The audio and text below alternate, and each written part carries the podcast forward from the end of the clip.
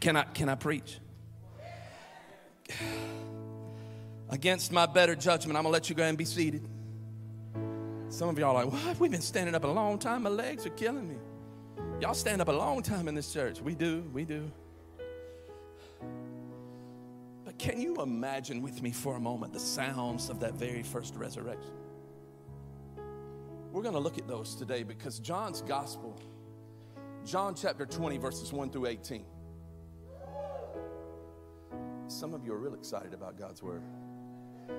John chapter 20, verses 1 through 18. Let's get it right. John chapter 20, verses 1 through 18.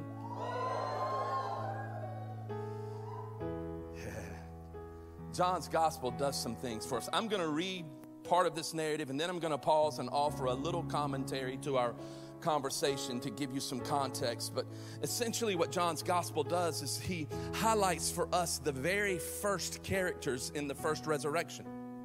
There was a lot of people running around, just running to the tomb with really mourning the death of Jesus, but yet holding out hope that the resurrection is true and so much uncertainty swirling in the air because they had spent three and a half years with Jesus. Three and a half years, Jesus had done everything for them. Three and a half years, Jesus had spoken into their lives. He had provided for them, He had fed them, He had done miracles amongst them, He had changed their lives. And now, all of a sudden, Jesus is gone. He's crucified on, on, on Friday, and then on Sunday, the tomb is empty. And what's going There's just so much uncertainty that is happening.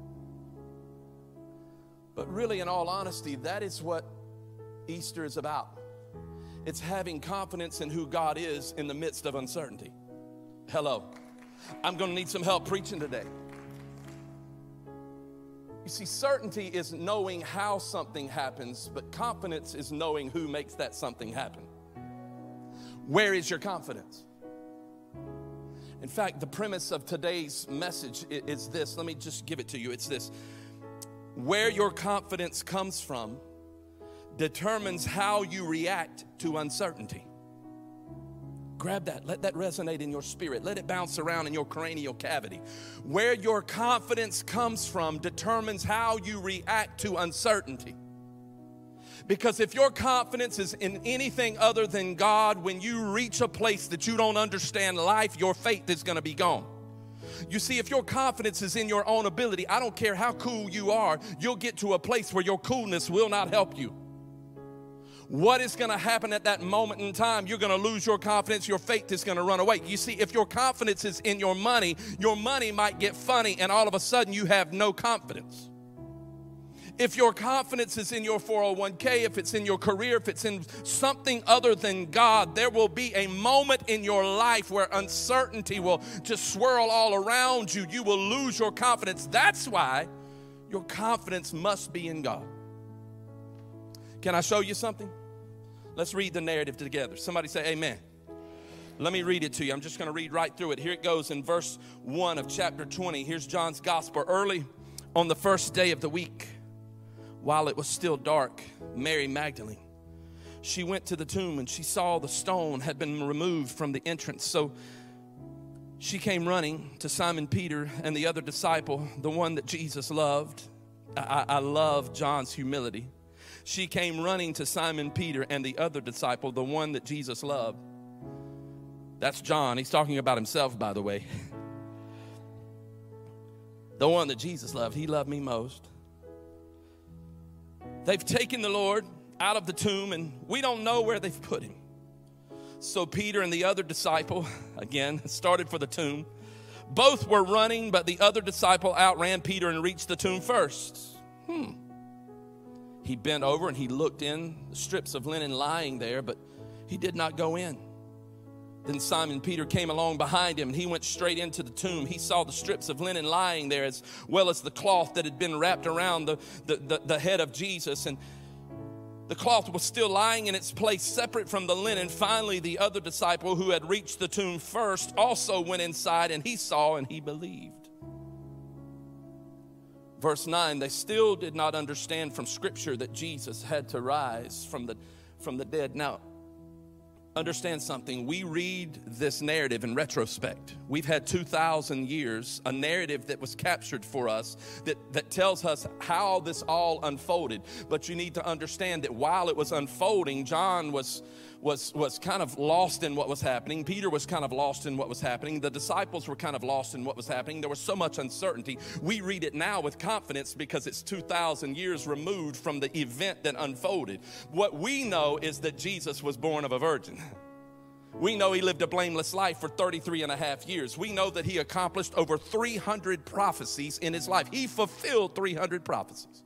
We know that he was charged for the crime of love. He was crucified and he was placed in a borrowed tomb because he wouldn't be there long. Why? Because he would get out on the third day, so he only needed it for the weekend and then it would go back to the rightful owner. Because on the third day he overcame death, hell, and the grave, and he walked out. The tombs was open and Therefore, there was victory. You see, here's what I need you to understand today. Something that we forget about the resurrection is that the resurrection was not just an event in time that took place 2,000 years ago. The resurrection is a state of mind for Christ followers. The resurrection is a state of mind that Jesus wants us to live in. He wants us to live in the power of the resurrection because He overcame things in life so that you would understand that you have the ability to overcome. Do you understand what I'm saying? You see, the resurrection is not just one moment in time from 2,000 years ago. The resurrection is a state of mind that we should live in every day. I'm not talking about a New York state of mind, I'm not talking about a fear state of mind. I'm not talking about a worry state of mind. I'm not talking about a lack state of mind. I'm not talking about a broken state of mind. I'm not talking about a depressed state of mind. I'm talking about a resurrected state of mind because Jesus overcame. There's sickness, Jesus overcame. There's worry, Jesus overcame. There's doubt, Jesus overcame. When you were down and out, the love of God lifted you out. Has anybody ever experienced the power of the resurrection? Y'all gonna have me preach my guts out and not help me essentially, at the simplest form, the resurrection, well, really the life, the death, and the resurrection of Christ, Joe, was really just to expose to us the goodness of God. Can I show you something else? Listen, let me do some work. Let me pause right here. And let me say this. I want to give you the title of today's message. When you look at this narrative of Scripture, there's just so much running around. James, they're, they're Mary, she's going to the tomb at first light and she sees that Jesus is not there. She turns around and she runs to Peter and John and the other disciples. And then Peter and John get word that Jesus is not there. The tomb is empty. And then Peter and John take off running. And verses three and four give us our title. Look at verses three and four. It says this So Peter and the other disciples started for the tomb. Both were running, but the other disciple outran Peter and he reached the tomb first. Hold on a second. Both were running, both were running, both were running. Look at your neighbor and give them the title of today's message Run to the Resurrection. Look at somebody else and say, Run to the resurrection. Look at somebody else and say, Run to the resurrection. Online in the chat, say, Run to the resurrection. Can I tell you why you need to run to the resurrection? Because we're all running somewhere. That's what life is. It seems to be a race. We're all running somewhere. We're running here because we need to get this done. We're running here because we didn't get that done. We're running over here because we need to do this. We're running here because of this. We're running there because of that issue. We're running over here because of this problem. We're running, we're running, we're running from our past only to run into it in our present. We're running from insecurity only to end up at the tomb of emptiness. We're running the race of comparison. We're running the race of envy. We're running the race of judgment. Can I get on my soapbox for just a minute? It's Easter. Some of us are running a race when it comes to our social media. We're just running a race, running a race. We're trying to see what everybody else has. And when we see what everybody else has, we want what everybody else has. So we're living and trying to keep up with the Joneses rather than living for God. And so because we don't have what they have, we want to run the race harder. And when we can't run the race harder because our job will not allow us to do what they're doing, we're so consumed with what they have, we miss out on what God is trying to do in our lives. And then the next thing you know, we're worn out, we're tired, we're burdened, we're complaining, we're dejected, we don't understand it. That's the road, that's the characteristics that seem to be in most of our lives many times. And the very characteristics that you are experiencing in life is a direct result of the road that you chose to run down. Hello? Did you get that?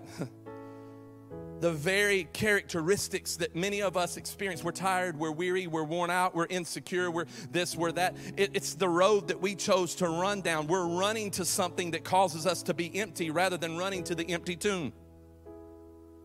Whew, this is good. Thanks, Catherine. We're, we're, we're running to something that sucks the life out of us rather than the Lord who wants to give us life and have that life more abundantly. And then we begin to complain about where we're at and what's going on in our lives. And I guess what I'm trying to say is that many times we set ourselves up for the loss because we choose to run a road that doesn't lead to the resurrection rather than running on the road that does lead to the resurrection. I need you to grab that in your spirit. I'm not talking about going to a physical place, I'm talking about your spirit living in the resurrection. And then what happens is as you're going through life and life becomes so difficult and uncertainty happens, you take your focus off of God and you place your focus on the uncertainty in life. You take your focus off of the goodness of God. I've been on this goodness of God kick for the last two or three weeks because I think we can go through life and we can go through seasons like we have over the last 365 days, and all of the uncertainty will cause us to question our faith we'll forget how good God is and we'll take our focus off of the goodness of God and we'll place our focus on uncertainty, and uncertainty will only lead us to emptiness. In fact, let me show you something. Verse 9, you need to see this because this jumped off the page at me. Verse 9 says this it says, They still did not understand. They. Remember this, John is writing this story a few years later, and when he says they, he's not just talking about himself and Peter, he's talking about the cluster of disciples. He's even talking about the 500 people who followed Christ earnestly. They did not understand. In other words, they had been with Jesus for three and a half years.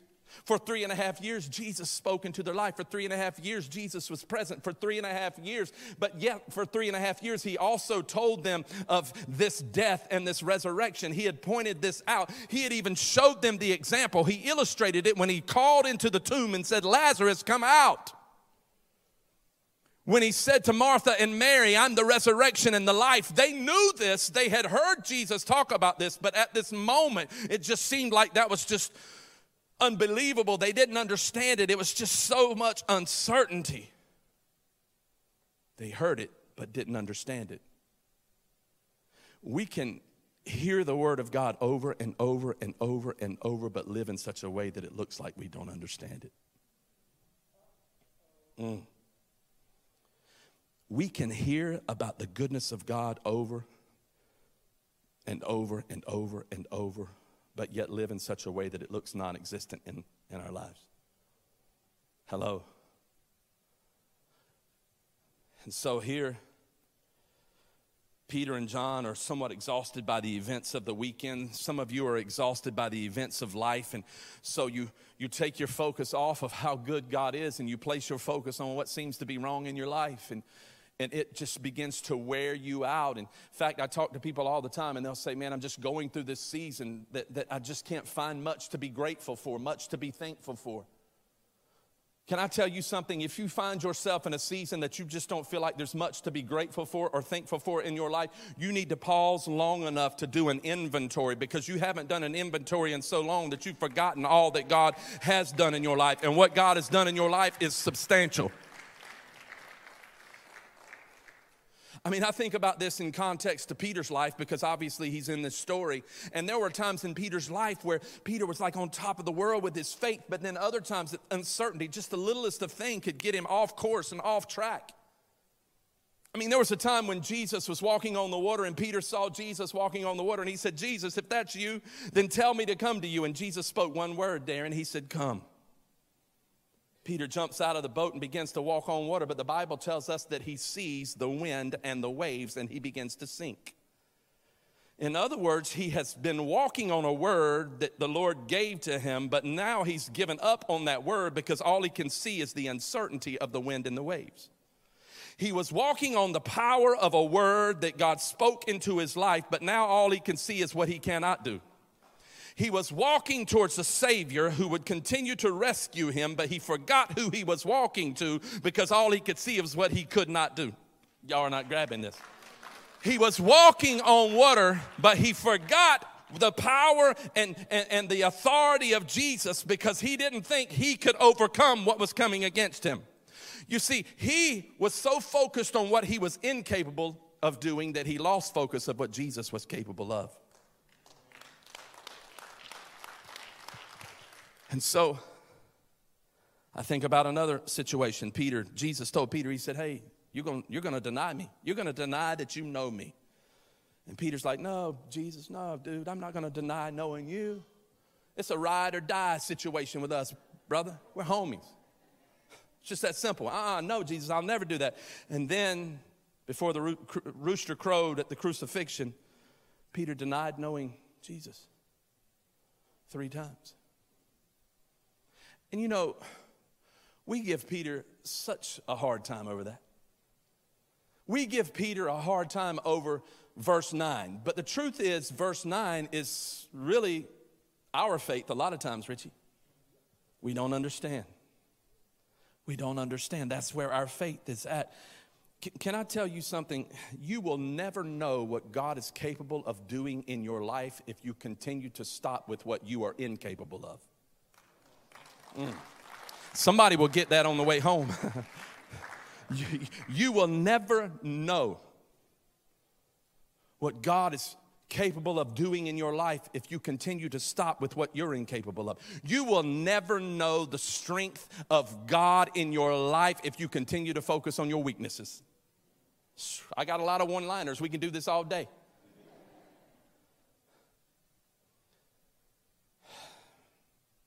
And over the last 365 days, COVID and all of the other craziness of culture has, there's uncertainty. There is uncertainty. There's uncertainty corporately as, as, a nation. There's uncertainty individually in each one of your lives. There's just uncertainty.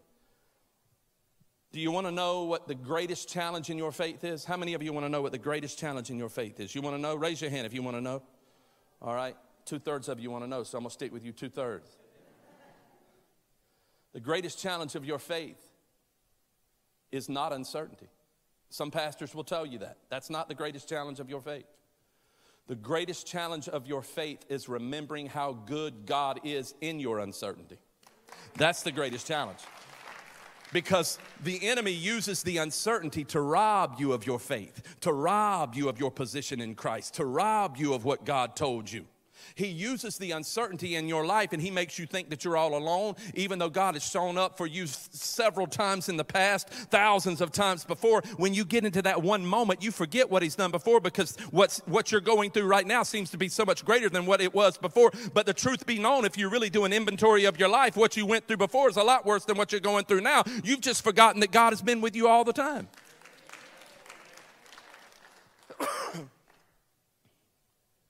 We cannot disconnect from the goodness of God. We cannot discount the goodness of God in our lives because the goodness of God in our lives is what changes our outlook. When we focus on how good God is, even in the trials of life, it will cause you to be able to walk through those trials knowing that God is for you and that He's with you.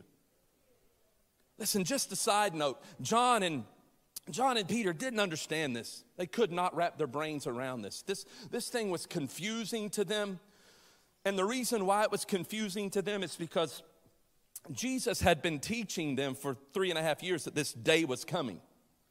But in their minds, they had envisioned this day happening in a certain way.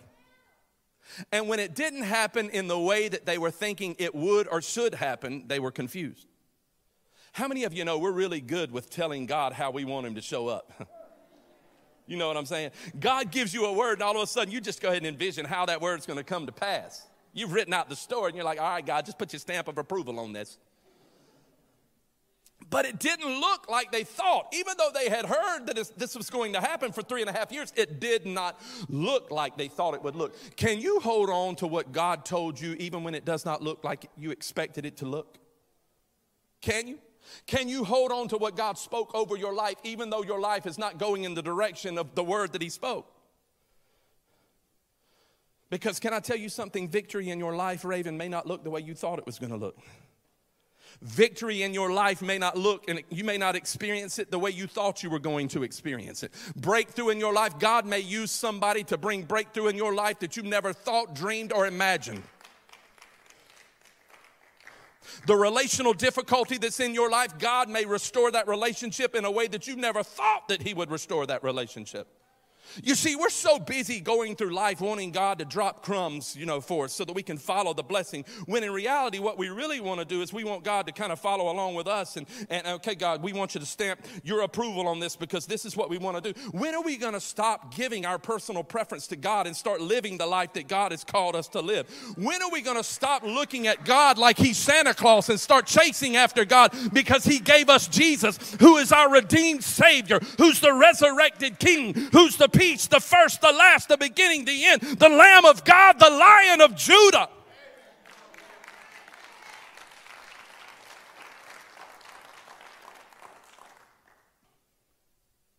I forgot where I was at. Oh, so Peter and John don't fully understand. Mary comes to Peter and John and says, Christ is gone, his body's not there, the tomb is empty.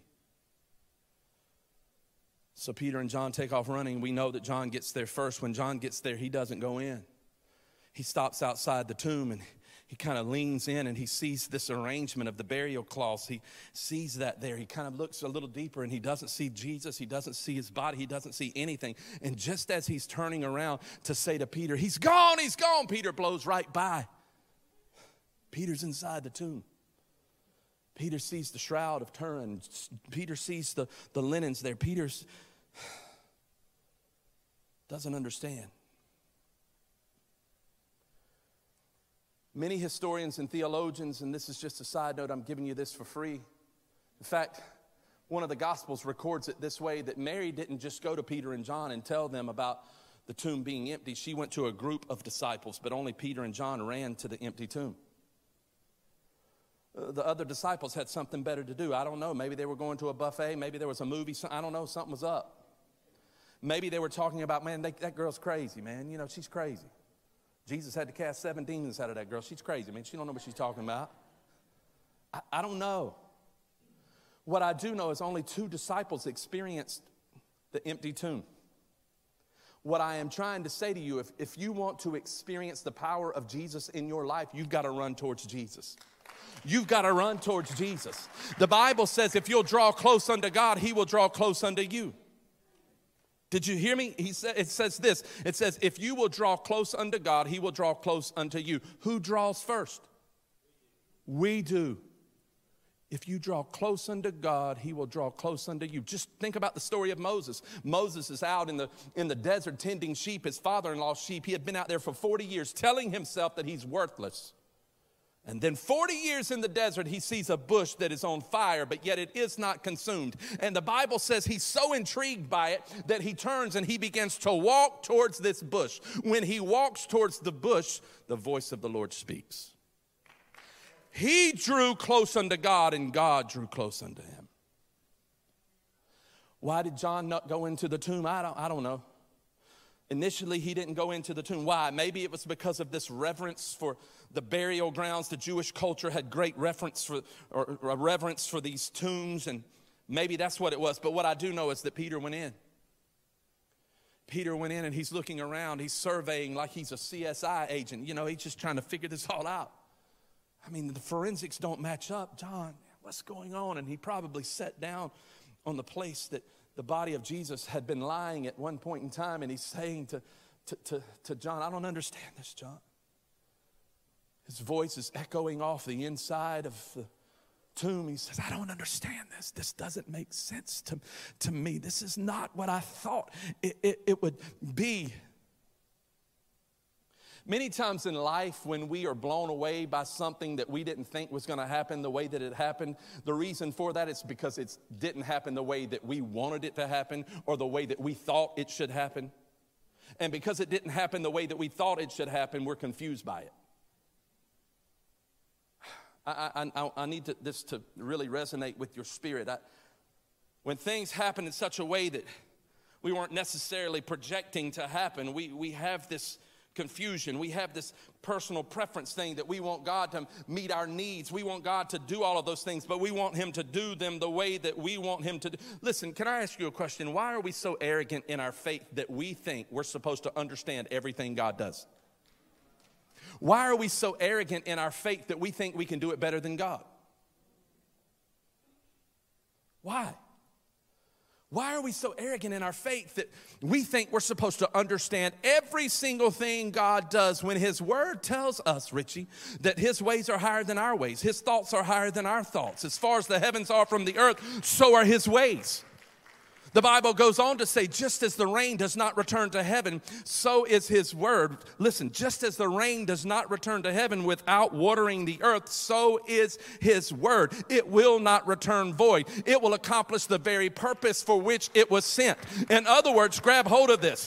The goal of God's word is not that you will have understanding, the goal of God's word is that while you have, do not have an understanding, you will have a trust in him. Think about that with me for a moment. The goal of God's word is not that you will understand every single thing. He tells you that you will not understand everything. The goal of God's word is that you will trust in Him when you do not have understanding. So again, Peter and John are there. Verse 8, put verse 8 up for me. Verse 8 says, Finally, the other disciple who had reached the tomb first he also went in. And he said, He saw and believed. Hold on a second. He saw and believed the humility of John. I'm faster than Peter, and I believed before Peter. and Jesus loves me most. But I love this. It says he saw and he believed. I have to think that John's faith had some influence on Peter. Because you can't hang out with someone who has great faith without their faith influencing your life. How many of you know what I'm talking about? Even if it's someone that you never expected and they spoke into your life, and the words that they spoke into your life caused you to have a relationship with Christ in such a way that you would have never had a relationship with Christ if it were not for the person who spoke into your life. What blows me away, think about this, is that John John gets to the tomb first doesn't go in and he believes. Peter gets there, goes in, but he doesn't believe. But we know that John had to have influence on Peter's faith because all you have to do is follow Peter's faith for the next 40 days. And about 40 plus days later, you'll see in, in, in, in Acts chapter 3 that Peter and John are walking to the temple at the time of prayer at 3 o'clock in the afternoon. And there's this dude who's been lame his whole life and he's shouting out alms for the poor. And Peter and John look at one another and then they walk up to him and they say, Silver and gold I do not have, but what I do have, I'll give to you freely. And that's the name of Jesus. Get up and and walk. So something happened. But at the moment, Todd Peters sitting in the tomb and he doesn't understand. There's so much uncertainty. He doesn't understand it. Even though he's been with Jesus for three and a half years, at this moment, he's forgotten everything that Jesus has done, everything that Jesus has said, because in the moment, his life, the uncertainty seems to be so overwhelming. Is that not us? God can do something incredible in your life in 2019 and in 2020. You just need something from God, but yet You think he can't show up the way that he did before? Now, this moment, Peter is just, he's at a low. In fact, let me show you something. Look in verse, look in verse 10. I want you to see this. Verse 10 says this it says, Then the disciples went back to where they were staying. They just walk out of the tomb and they start walking back to wherever they were. But there's something strange here. Verse 11. Look at verse 11. Can I show you this? I'm going to anyway. Verse 11 says, Now Mary stood outside the tomb crying. As she wept, she bent over to look into the tomb. Now, now hang on for a second. Peter and John come out of the tomb. Now, who told Peter and John that the tomb was empty? Mary. Mary went to the tomb. She found out that Jesus was not there. She went back and told the disciples, and then she, she runs to the disciples. Then she runs back with the disciples to the. This is the second time Mary's been there. Peter and John. John tells us everything in his gospel. He's so articulate. He just lets us know everything that happens, but he does not mention Mary and Peter and himself having any conversation once they came out of the tomb. It just says that they walked home. They walked right by Mary. But Mary's still standing there. Why is Mary standing there? Because Mary went back to the last place she saw Jesus. You're not getting it when you are going through all hell on earth and you can't figure things out, you need to go back to that place. You need to run back to that resurrection. You need to go back to that healing. You need to go back to that breakthrough. You need to go back to that time that Jesus showed up when you didn't know how to figure things out and He made a way because only He could make a way. You need to go back to that place. Instead of running to a place that sucks the life out of you, run to the resurrection because it will empower you. I'm going to. Thank you. Amen. Let me read the rest of this as everybody's getting in place. Let me read the rest of this, and I'm gonna I'm gonna close in, in a minute and a half. Don't anybody look at your watch.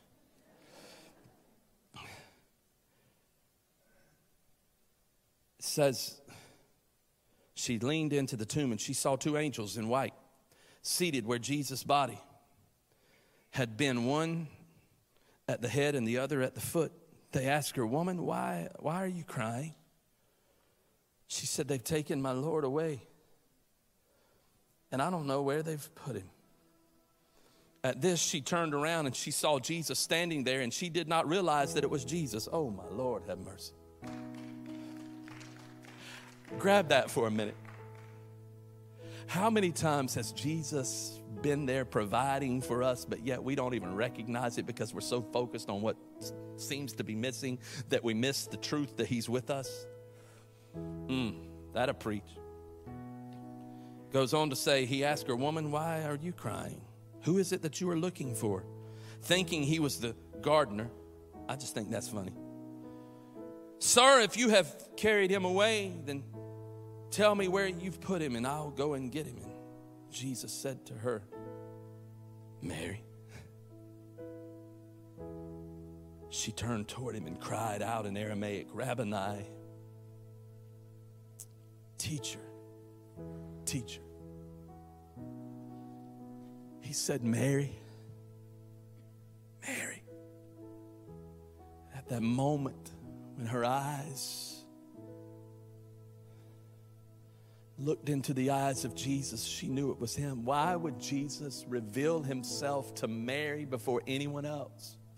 When Mary, she was so dysfunctional, he had cast seven demons out of her early in his ministry. Why would he reveal himself to Mary before anyone else? Don't you, aren't you, I should say, so thankful that God, Jesus Christ himself, would reveal himself to a dysfunctional person before he revealed himself to anyone else? Doesn't that make you feel good about who you are? I don't know about maybe you've got a lot of angels. Maybe there are a bunch of angels in this place and, and you can polish your halo, but for the most of us, we're, we've got some dysfunction in our lives. There's some brokenness in our lives, and that's what Jesus is all about. You see, Jesus wants to heal you right where you are, not judge you right where you are, but heal you right where you are because he has something in store for you. Listen, I don't know who this is for, but some of you are living a label that someone else has placed upon you, and they've called you broken because you had seven demons, and they've called you dismissed but yet Jesus is running after you because He's the only one that can declare your life. He's the only one that can distinguish your life. He's the only one that can give you the author and perfecter of your faith. He's the only one that can navigate you through life the way that He is. So stop allowing someone else who did not bring you into this world like God did, who did not die for you, who did not bleed, who did not give their life for you.